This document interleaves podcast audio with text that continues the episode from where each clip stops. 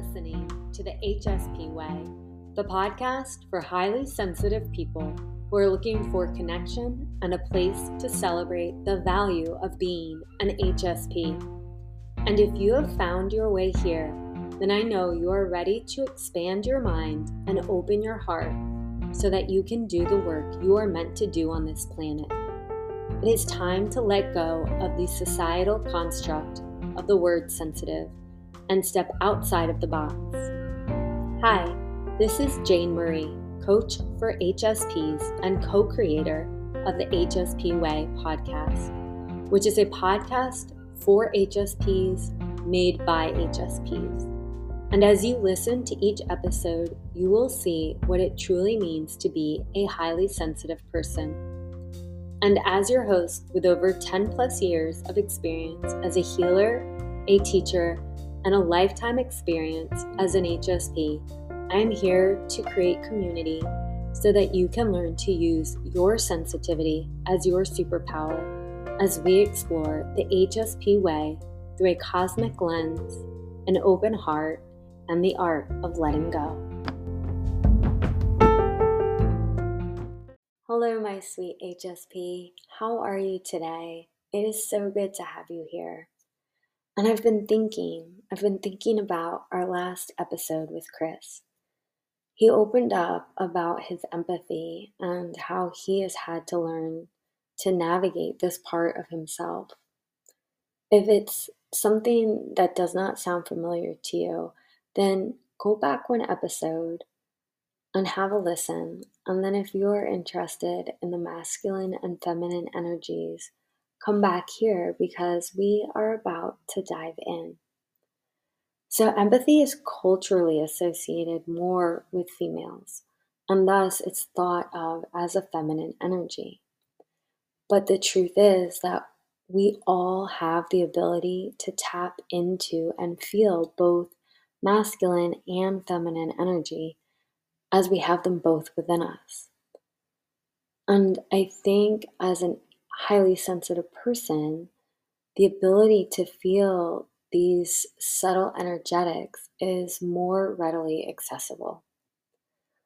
It helps to understand the energetics of the masculine and feminine, of the yin and the yang, the Shakti and the Shiva, because it will allow you to sense into your own needs so you can provide yourself with an option it's almost like you have the ability to come up with an antidote to bring yourself back into balance, which I think is pretty cool. And so let's look at masculine energy in today's world. Right? So, masculine energy is known as the doing energy.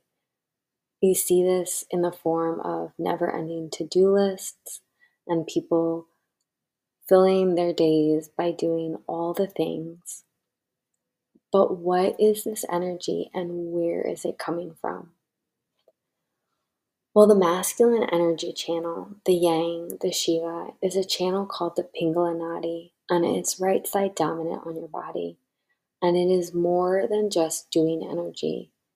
Masculine energy is also represented by the sun and the heat it generates masculine energy is more about reasoning and strength as well as it is action. And it's this masculine energy, this doing energy that gets turned on because of the pace that we live or that we're living in or we feel living around us. So then you have on the left side your feminine energy, the yin, the Shakti energy, and this channel is known as the Ida Nadi. And feminine energy is cooling. It is the moon, it is the moonlight, it's the calming and pacifying, nurturing and empathetic energy. And your feminine energy is your being, not your doing energy. So, how does knowing this help? Well, Honestly, as HSPs living in today's world with the levels of stimulation and the effort to keep stride with the 80% of non HSPs, well, all that can bring a lot of extra heat. It brings extra masculine energy, and sometimes this is hard to notice because you've been living this way for so long. Your nervous system forgot what it is like to be calm and slow moving. Kind of like that person that can't sit down and be still. Uh, that that image just comes to mind then. But so when when this energy is ramped up, there can be an imbalance.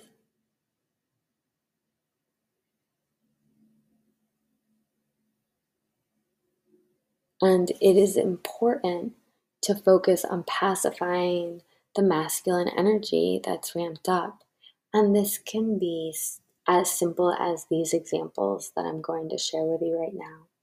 Here are a few of my favorite go tos to bring in feminine energy to balance out masculine. Going to or at my house doing a gentle yoga flow or restorative or even yin yoga. If the moon is out, taking advantage and doing some moon bathing, so sitting in the moonbeams, or eating cooling foods like cilantro or cucumbers, or having some peppermint tea. All of those foods have cooling qualities to them. So, those are some ways to tone down that masculine energy.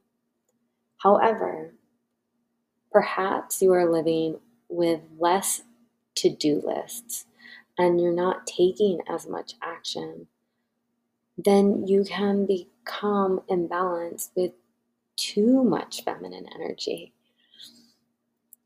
And so maybe you are feeling a bit subdued, not very interested in doing because you're in your feels more, or you're, you're focusing your energy on being, which can be really nice. But sometimes we have things that are asking our attention of us, right? So when this is the case, creating some heat will help bring your masculine energy into the picture and bring you back into balance. So, this would be the time to go to a yoga class that is like a power vinyasa or a hot class, or do some sort of movement that creates more heat or you can safely sit outside in the sun. But if you burn easily, of course, take proper precaution. And another way to draw heat into your body, into your energies, would be thinking about foods that you might eat that day. Eating something that has a little more spice in it, or maybe a dressing with apple cider vinegar, and by eating these foods, it's creating heat in your body and bringing that masculine energy back into you. And as sensitive beings, it's important to be able to learn ways to bring balance back into your energy, back into your body, back into your mind and your nervous system as a whole. And to create an understanding for what types of movement might do you your soul best or which food choices would best support you beyond the nutrients that really allows you to understand your energetics and to have a little fun and play around and see what does bring you back into balance and what does draw you out. And I can't speak for Chris, but after hearing about his journey when he had a high stress level job, I can only imagine a gentle yoga class would have felt good and brought some more balance, more feminine energy to balance that masculine output that he endured during the day. And sometimes, you know, we hide parts of ourselves. And so to be able to access these energies within us can really help guide you towards equanimity. And so I'm curious what your experience has been with the masculine and feminine energies. Let me know in the Q&A. It would be absolutely lovely to hear from you.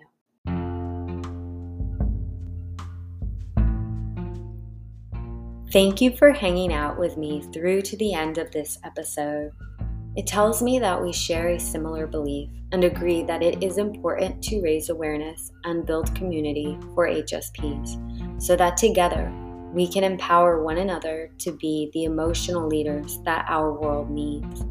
So I invite you to take action and be part of the ripple effect by sharing this episode with someone in your life because it could be just what they have been looking for.